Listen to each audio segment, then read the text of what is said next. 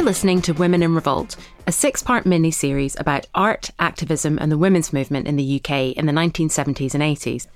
I'm Linsey Young. I'm a curator, and since 2017, I've been researching the art and artists that feature in Women in Revolt, an exhibition on between November 2023 and August 2025, starting at Tate Britain in London, and then at National Galleries of Scotland Modern in Edinburgh, and lastly at the Whitworth in Manchester. Throughout my research for the show, I've been meeting artists, makers, and activists and hearing about their experiences living through a time of extreme social, economic, and political change, exploring how their art and ideas forged a path, and learning about the great debt women of my generation owe to them. In these next two episodes of our podcast, we'll hear about how many women of colour mobilised against racism and discrimination in the 1970s and 80s. We'll hear about how artists challenged the ways that art and art history were being taught, and how they expressed the politics and realities of their experiences through their work.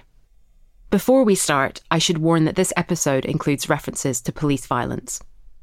I've done performance work where I actually shredded Gombrich's History of Art. There's no women in it there's certainly no black women in it, so it's not a history of art. So I made something lovely out of it, like little baskets. Made this really nice quality print, but all of those things that were were deemed to be a little bit like awkward or uh, you know, or you're just angry. Those are all important things to have had happen, and that's kind of the role of an artist is to keep on pushing. That was artist Nina Edge. We'll hear more from her later. But first, for some context to the experiences of women of colour in the 70s and 80s. My name is Stella Dadzie. I am a feminist historian, a writer, and I guess I describe myself as an education activist. We heard from Stella in our first episode about why there were so few women of colour at the early women's liberation movement conferences, marches, and groups. In 1985, Stella co wrote with Beverley Bryan and Suzanne Scaife The Heart of the Race, a study of black women's lives in Britain based on interviews with over 100 women. She also painted the cover image, Motherland. The book was about the journey African and Caribbean women have taken to these shores and what they encountered when they arrived. The discrimination, the exclusion, the ghettoisation, the criminalisation of our youth, a whole plethora of issues that were part of the experience of the so called Windrush generation and their descendants that was a shock to people who had up until then been seen as citizens of empire and who had often come to this country expecting to be welcomed and well received if only for their contributions to two world wars. In the course of the 70s, women of colour would come together locally to tackle issues affecting their communities. For example, the Brixton Black Women's Group, Southall Black Sisters, Simba Black Women's Group, and UBWAG, which Stella herself was involved in. UBWAG was the United Black Women's Action Group, and it was based in Tottenham, where I lived and worked. And it was an interesting group because it was a combination of ordinary women from the Caribbean who saw injustices in their community and just weren't having it.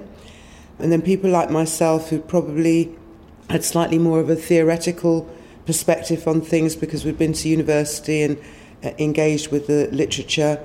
And we were a mix of women from all backgrounds and cultures and um, political leanings, really, if I think about it. We saw our role as just making sure that if things happened in our community that we didn't think were appropriate or just, that we took a stand and made sure that our voices were heard.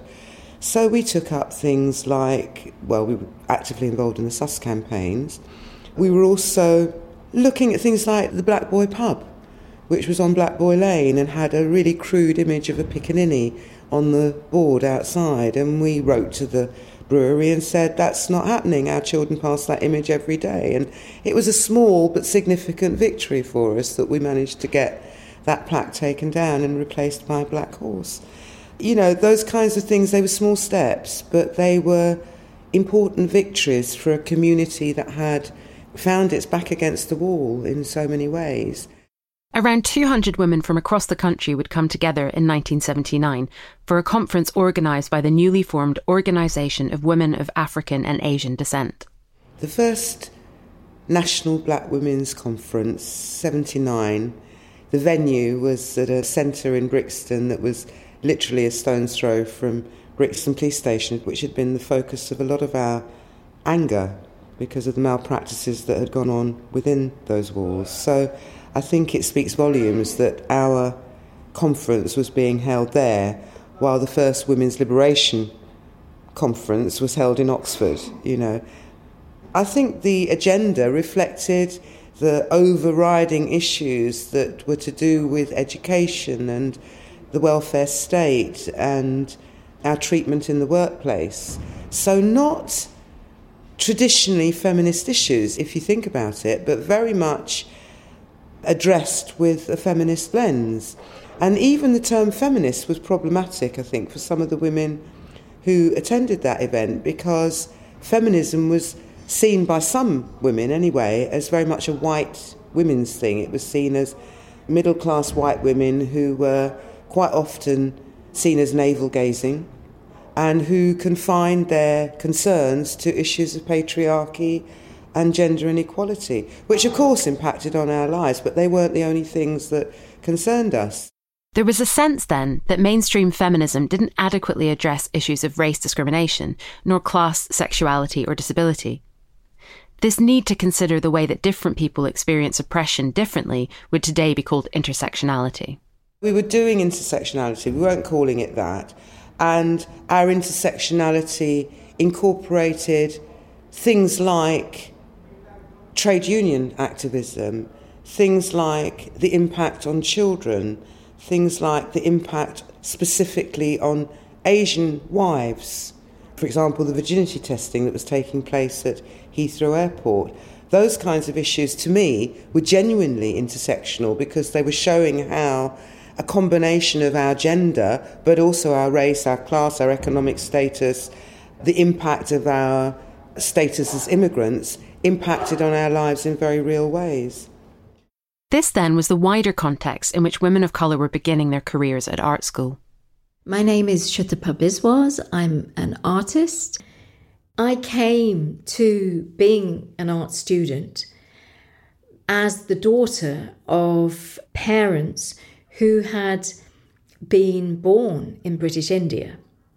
And then, due to partition in 1947, where their ancestors had lived, was then known thereafter as East Pakistan, and then in the 1970s became Bangladesh. So my father was an academic, you know, came from a lineage of barristers, and here they were in a situation that was beyond their control, where they were basically displaced and where they witnessed the genocide that was as a consequence of the partition of India under the British. So I arrived at Leeds with this knowledge at a time where between 1976 and 1981, just weeks before I enrolled as a student at Leeds, there had been riots in my community. I grew up in a really working class community in the suburbs of London in a place called Southall, where at that time we were exposed to a climate in which fascists were given purchase and protected by the police to walk up and down our streets, you know, protest, demanding the repatriation of British subjects who were black and brown. And in 1981, just before I arrived at Leeds, in response to an oi band playing in a pub called the Hambrough Tavern, which was on Uxbridge Road in Southall. In response to that, the South Asian and the Afro Caribbean community resisted, protested, and burnt that tavern down to the ground. This act of resistance in Southall was soon followed by protests and uprisings elsewhere, in Handsworth in Birmingham, Toxteth in Liverpool, and Moss Side in Manchester. This is at a time in British history where I had also grown up with Enoch Powell's Rivers of Blood speech, where as Asian women and Asians, South Asians, we were stereotyped endlessly within the broader media where South Asian women were portrayed as stereotypically meek and mild and voiceless, and where the Asian community, South Asian community, were really victimized alongside the Afro Caribbean community by the police and by the state. Sutapa arrived at Leeds University in the autumn of 1981 to study fine art with art history. She was the only student of colour there. She had been attracted by the radical approach of the course, which had been established by the art historian T.J. Clark. So T.J. Clark's course was really quite extraordinary because it, it was engaging with power structures and, you know, he was a Marxist, he was a post structuralist, and through the presence of Griselda Pollock, who's a great feminist, you know, world renowned, was also lending a feminist lens to the way in which we began to think about art practice and art history and how the practice of art sits within a broader discipline of art history. And so it explores power relations, it explores questions of capital in relation to gender, in relation to class. But what was absolutely missing was any kind of conversation about the relationship between race, class, gender, and capitalism. This became clear to Sutapa from the very start.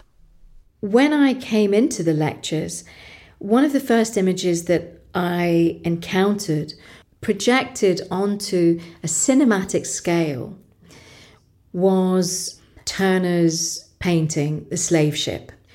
So the painting by Turner is an image and a representation of a slave ship on the ocean in really quite stormy seas. The colours are quite rich, lots of reds and oranges and yellows. It's a very kind of fiery scene, and the water is visibly rocking this vessel. And then what we can see in the water are various objects that are sort of bobbing up and down. And one of the other things that's very visible is the hand of a subject, of a human being that's sort of being held up above the line of the water. And it's a slave who has been thrown overboard. And it really was extraordinary to me how art history was being taught, for example, in relation to this work, was, you know, to discuss it in terms of the evocative brush marks, you know, the palette, all of these kind of very evocative language. But nobody was talking about what was in the water. It wasn't only that work. Sutapa started to notice a complete blindness to black subjects, and more generally to issues of race, colonialism, and capitalism. I began to say we need to change the course. This is unacceptable. We need to rewrite art history because you cannot teach a discipline that is claiming to be Marxist, is claiming to be underpinned by kind of a Marxist critique and a post structuralism feminist critique of art history and art practice without discussing imperialism and capitalism. She started to raise questions very directly with one of her tutors, Griselda Pollock, Griselda had just written Old Mistresses, a groundbreaking feminist critique of art history, which she co authored with Rozsika Parker. The book was a radical challenge to the women free art history that had previously been taught. Sutapa mounted a similar challenge to Griselda about race and imperialism. What I began to do was when I was set an essay by Griselda, I would write the essay, but at the end of of the essay, I would set her a series of questions maybe five questions. You know, why isn't this? How does that, relate to it? Why aren't we talking about? You know, all those kinds of questions. And what I think in hindsight is extraordinary is that she took the time to reply. And this went on throughout our entire relationship as tutor and student. So I believe we were learning together. We were both making this journey. And I think she realized that change needed to happen. Sutapa also started to raise these kinds of questions and challenges in her art practice. I began to work with performance and I began to try to think about ways in which I could challenge the Eurocentricity of art history as a discipline and art practice as a discipline by bringing in my knowledge of art historical critique alongside iconography and histories that fell outside of a kind of European or Eurocentric and North American framework. And I began to draw on my own background. Sutapa devised a performance called Kali, named after the Hindu goddess Kali, which she later videoed. What's perhaps most remarkable about it is how she involved two of her tutors, the art historians John Tagg and Griselda Pollock. I felt that the only way that I could really make my case was by inviting these two important art historians into my studio. You may think of it as a lair in order to enact this narrative that unfolds.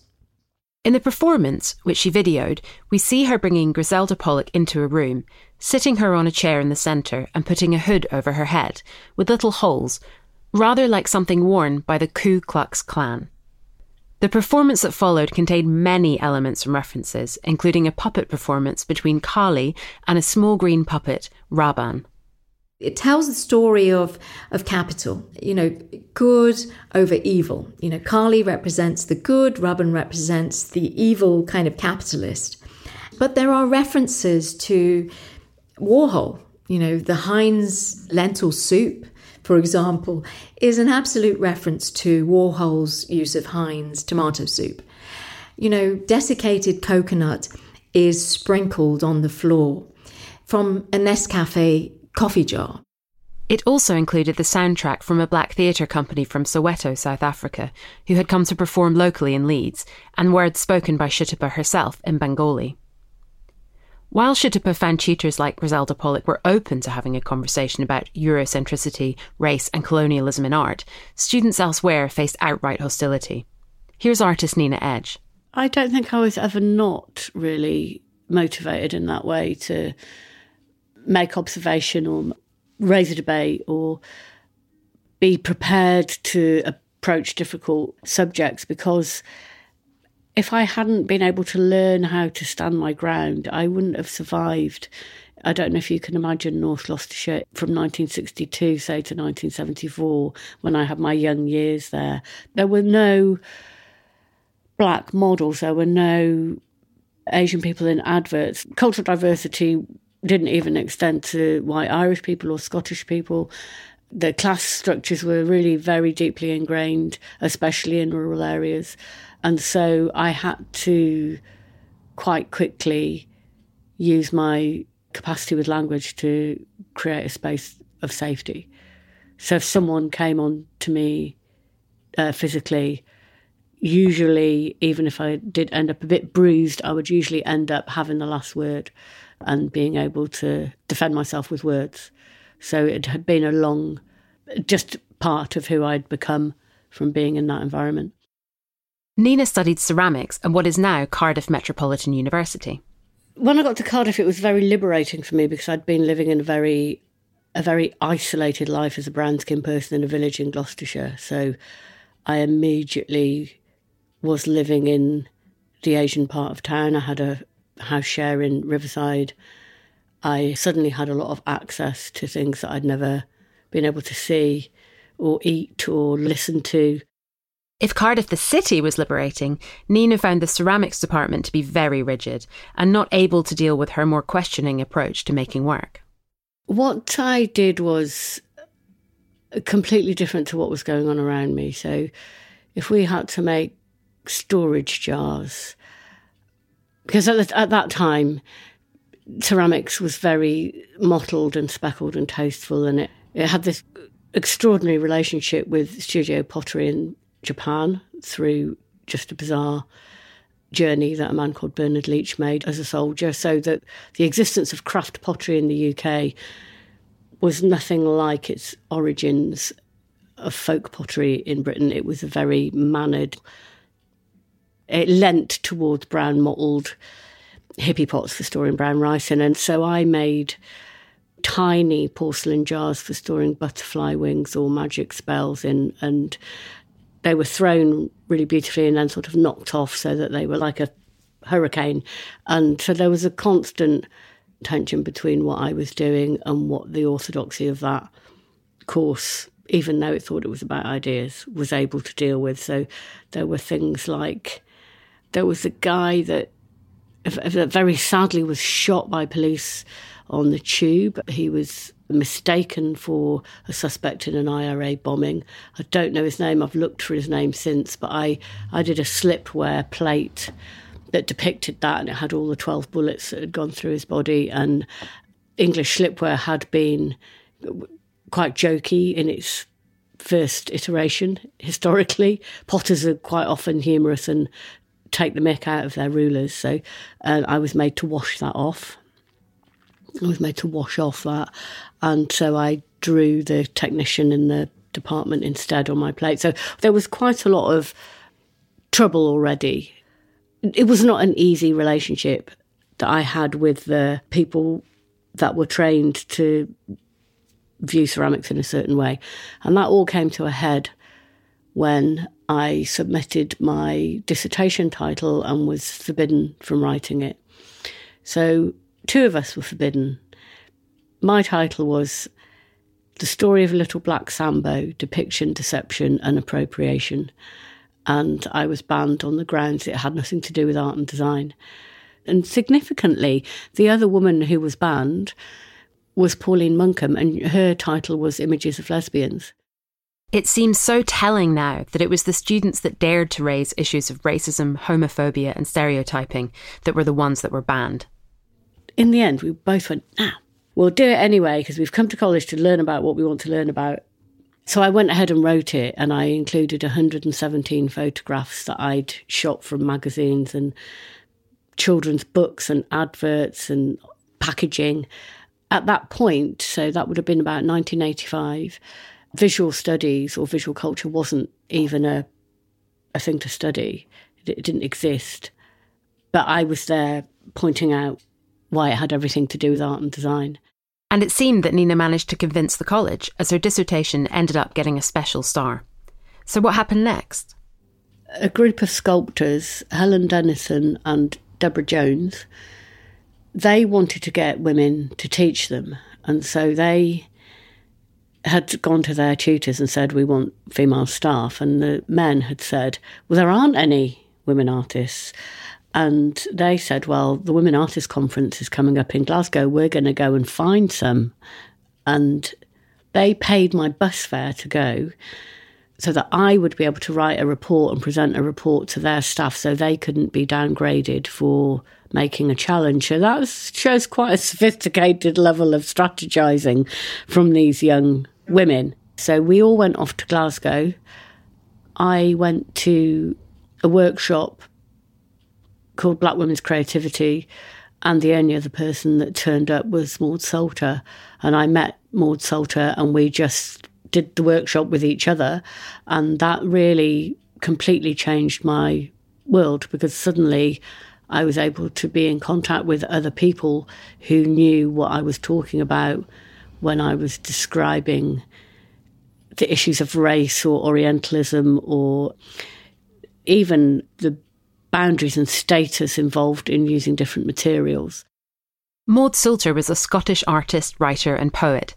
She had co founded the Black Women's Creativity Project with the photographer Ingrid Pollard and was deeply embedded with a whole community of black artists who we'll hear more about later. I suddenly, almost overnight, met Chila Burman, Marlene Smith, Claudette Johnson, Eddie Chambers, Keith Piper, Donald Rodney, Lubaina Himid, Bhajan Hunjan, all of us suddenly were at these events, and many of which early on, I think Maud had arranged. In terms of not any longer being able to be bullied for what I was making, that was a really fantastic thing to have happen. So, in my second year in the ceramics course at Cardiff, Maud and Ingrid turned up in my workspace, and Ingrid took photos of all my pots and really took me seriously about my interest in the story of Little Black Sambo. Now it may be called decolonising the curriculum or it has a number of new titles, but basically we all started that then. In the 1980s, there was a complete lack of visibility of work by black artists in art teaching and books. This was an issue that an art student at Bradford College would address in her final degree show in 1987 in a piece called Art History. So, really, what art history is about is asking those questions about what is creativity and what is art and what isn't art, and why there are no black women in art history. My name is Marlene Smith. I'm an artist who curates, and I live in Birmingham in the West Midlands, and I'm the mother of one daughter. Marlene's work Art History features four framed images of black women hung on a wall next to a vase of plastic flowers resting on a shelf. The picture at the top is of sculptor Edmonia Lewis, who was born in America in 1844. So, Edmonia Lewis is not supposed to happen. If you were born in slavery, you don't have ownership of your body, let alone have the ability to make art. And she made monumental sculptures and she went off to live in a colony of artists in Rome. That's when her story, the trail goes a bit cold then. And at the time that I made this piece, you couldn't Google her in 1987. But if you had Googled her in 1987, you would not have been able to find a death date for her because the research that is still going on around her practice was incomplete. So now not only do we know that she died in 1907, and we know that she died in the UK. So there is more work to be done on her. Another of the images is of the artist Simone Alexander. Simone Alexander makes images of herself using primary colours. So she uses cadmium yellow, um, magenta, and a particular blue, cobalt and she makes these amazing images of black people without ever making brown. The skin isn't brown, it's translucent, it's colourful, it's magical. There's also a photograph taken by Ingrid Pollard of the hands of the Kenyan born artist potter Magdalene Odundo. Magdalene Odundo makes pots, but she doesn't use a spinning pot making thing. She builds them. And she's brought that way of making from her home. The fourth image is a photograph by Brenda Agard of a black woman called Portrait of Our Times. None of those women would be included in an art history book. I mean, even Edmonia Lewis, we're still waiting to find out the rest of her story. Marlene's piece also draws attention to other kinds of creativity and labour. I love the plastic flowers. They are hot, citrusy colours and they are very flamboyant and they're very loud and very kitsch. And I absolutely adore these flowers. And the vase that is supporting them was crocheted by my mother, who's no longer with us. My mum died in 2019. So I think of this piece of work as a piece that we collaborated on and made together. When I asked my mother to crochet this vase cover for me, she did it very willingly when she'd finished crocheting, there were two pieces there was the vase itself and the handle. And she said to me, What you need to do now is stiffen them. And I said, Yes, what I'll do is I'll get some starch and I'll stiffen them. And she said, No, it's not starch, it's sugar and water that you need. So the sugar and water is what stiffens the cotton. And I had no idea about that before then. And this fascination with sugar and water and how it crystallizes is something that has stayed with me. It's a very loaded commodity, it's a very loaded. You can't think about sugar. I can't think about sugar without thinking about slavery. What I love about this piece is I think it's very beautiful. That's also really important. Marlene's interest in work by black artists started in 1981 when she was still at school. It's really interesting, actually, looking back, that what happened to me was that I was self directing. I would call it coming into consciousness when you make a conscious decision to learn about yourself. So, when I was studying for my A levels, there were two things that happened. One was that I took a trip to Jamaica, which is the first time that I'd ever seen where my parents had come from. And that made sense of them. I suddenly, having been to see where they grew up, made much more sense of who they were to me. The second thing that really has an impact on me is that as part of my A level curriculum, we had to do a piece of independent study. And I chose my study to be about black artists. And that meant that I had to find some because my tutors didn't know about any. And in fact, they were really worried about me. They worried that I wouldn't find any black artists because they couldn't name one. Marlene's research took her to the LSE, the London School of Economics, which was holding an auction to raise funds for Commonwealth students to study there. The show featured work by dozens of black artists. It was absolutely fantastic. A, it was a relief that I did find some artists. And B, I was really drawn to the work that was specifically addressing certain issues. So I'll never forget Shakka Dedi had a piece where there was a face that was fashioned into the shape of Africa. And the words on the piece, if I remember rightly, were forget sufferation, rejection, something else with a shun. It was very didactic and it was suggesting what one should be thinking about. But then at the other end of the spectrum was Frank Bowling's very beautiful abstract works. And I just felt overwhelmed and real excitement that there was all this work happening out there that I hadn't seen before. The show gave Marlene the leads she needed to continue with her research and write the essay. Out of the blue, in May, she came across another show by black artists. Unbeknown to me, my mother and Keith Piper's father worked together in the NHS. So they worked on the same wards of a mental health hospital in Birmingham. I can only imagine that they shared stories of trauma between them. That have they had these children at home were insisting on doing this artistic career, whatever that was.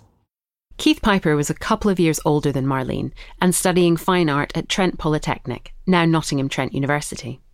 So one Saturday, when I was lying in bed, as teenagers do, my mother came in and she dropped this envelope on me.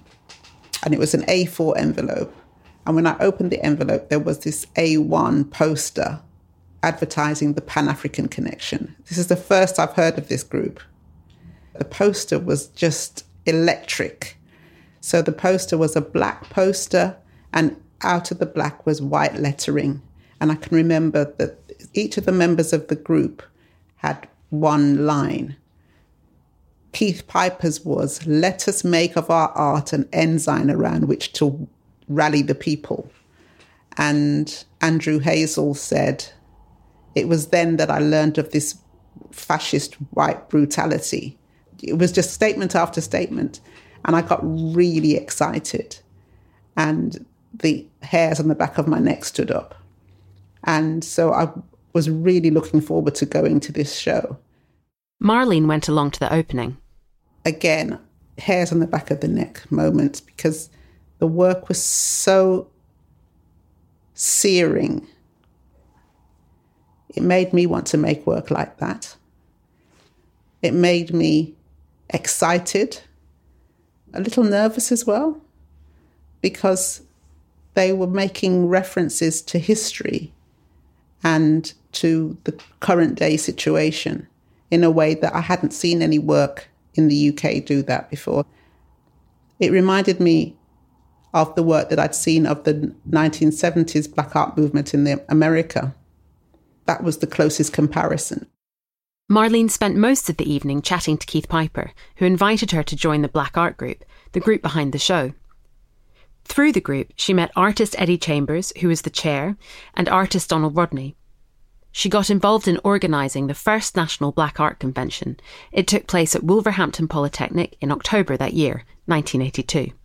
Donald and I, as the two newest members, were given the job to sit at the desk and receive people as they arrived. And I got so excited because in a pre digital age, there was no way of knowing who was coming and if anybody was going to come.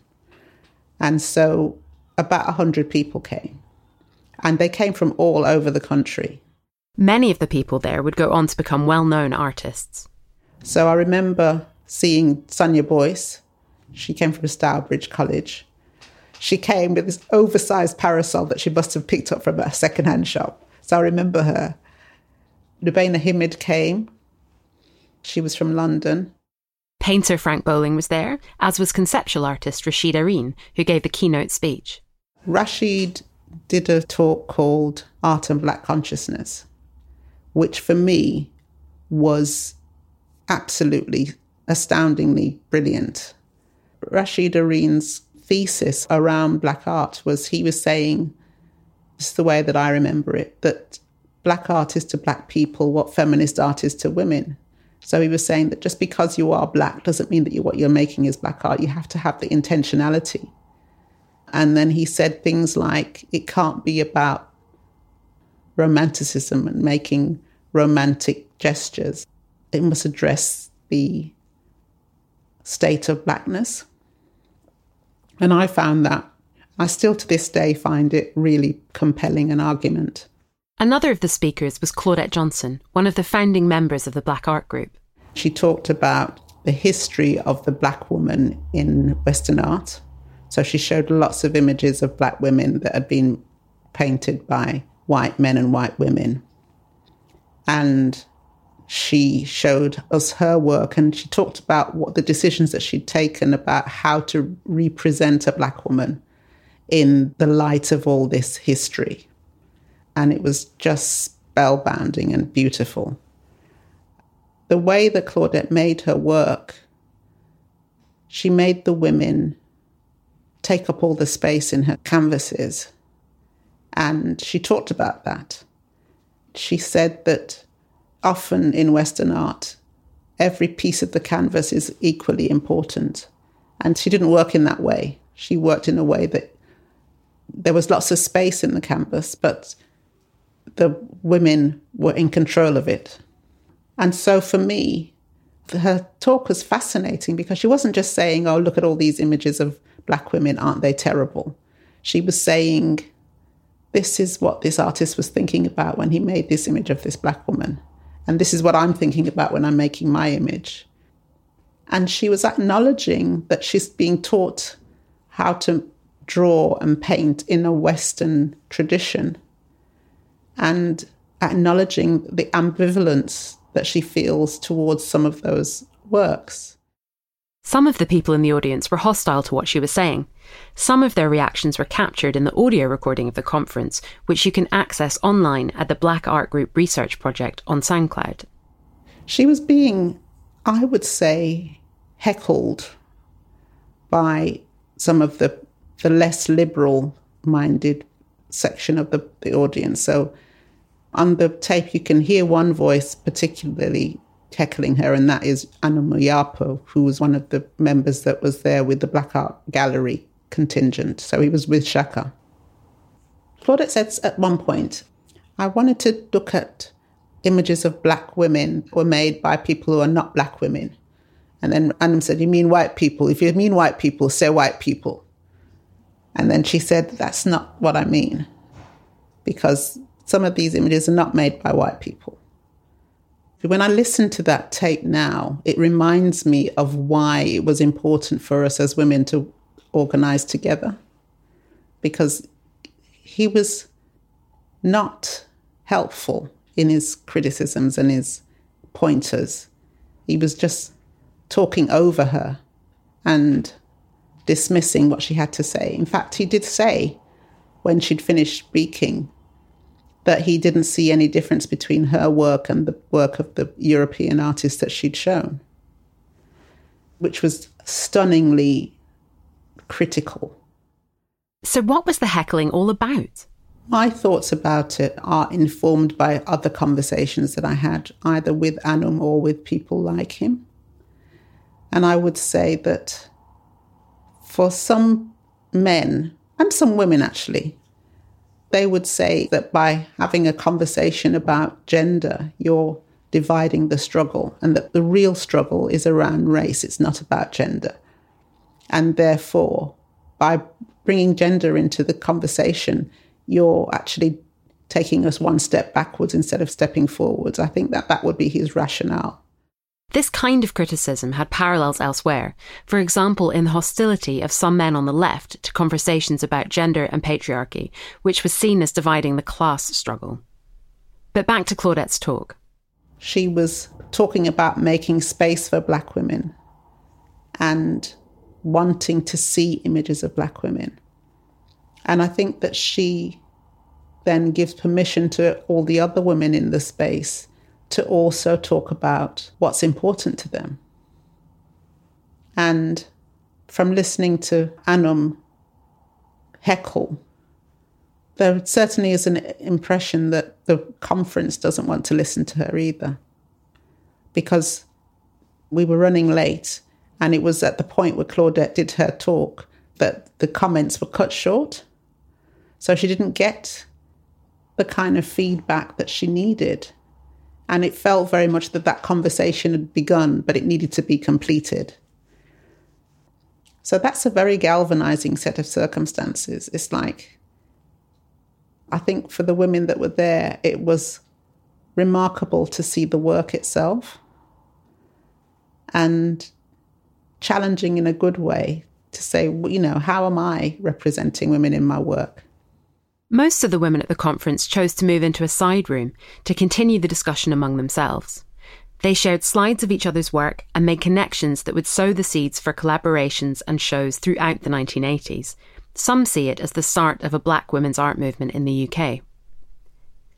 In the next episode, we'll hear about the creative activity that would follow, the galleries, the shows, and the work of women wanting to make their own images to express the politics and realities of their experiences. It means that every little girl that looks like me will see that work and not see the little face as a slave or a maid, but as a real person. And she will be able to say, Look, mom, that's me. Or she won't even say, Look, mom. She will be able to just take it for granted. So I did everything I could to make the work the sort of thing a woman would have made and to insist that the sorts of things that women make are amazing.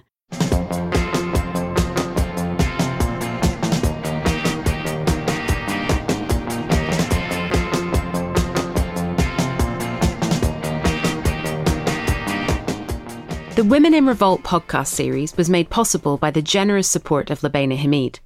It was conceived of by me, Linsey Young, and it was produced by Rosie Oliver of Tickertape Productions, who researched, conducted, and recorded all of the interviews. It features music from White Mice by the Mo-dettes.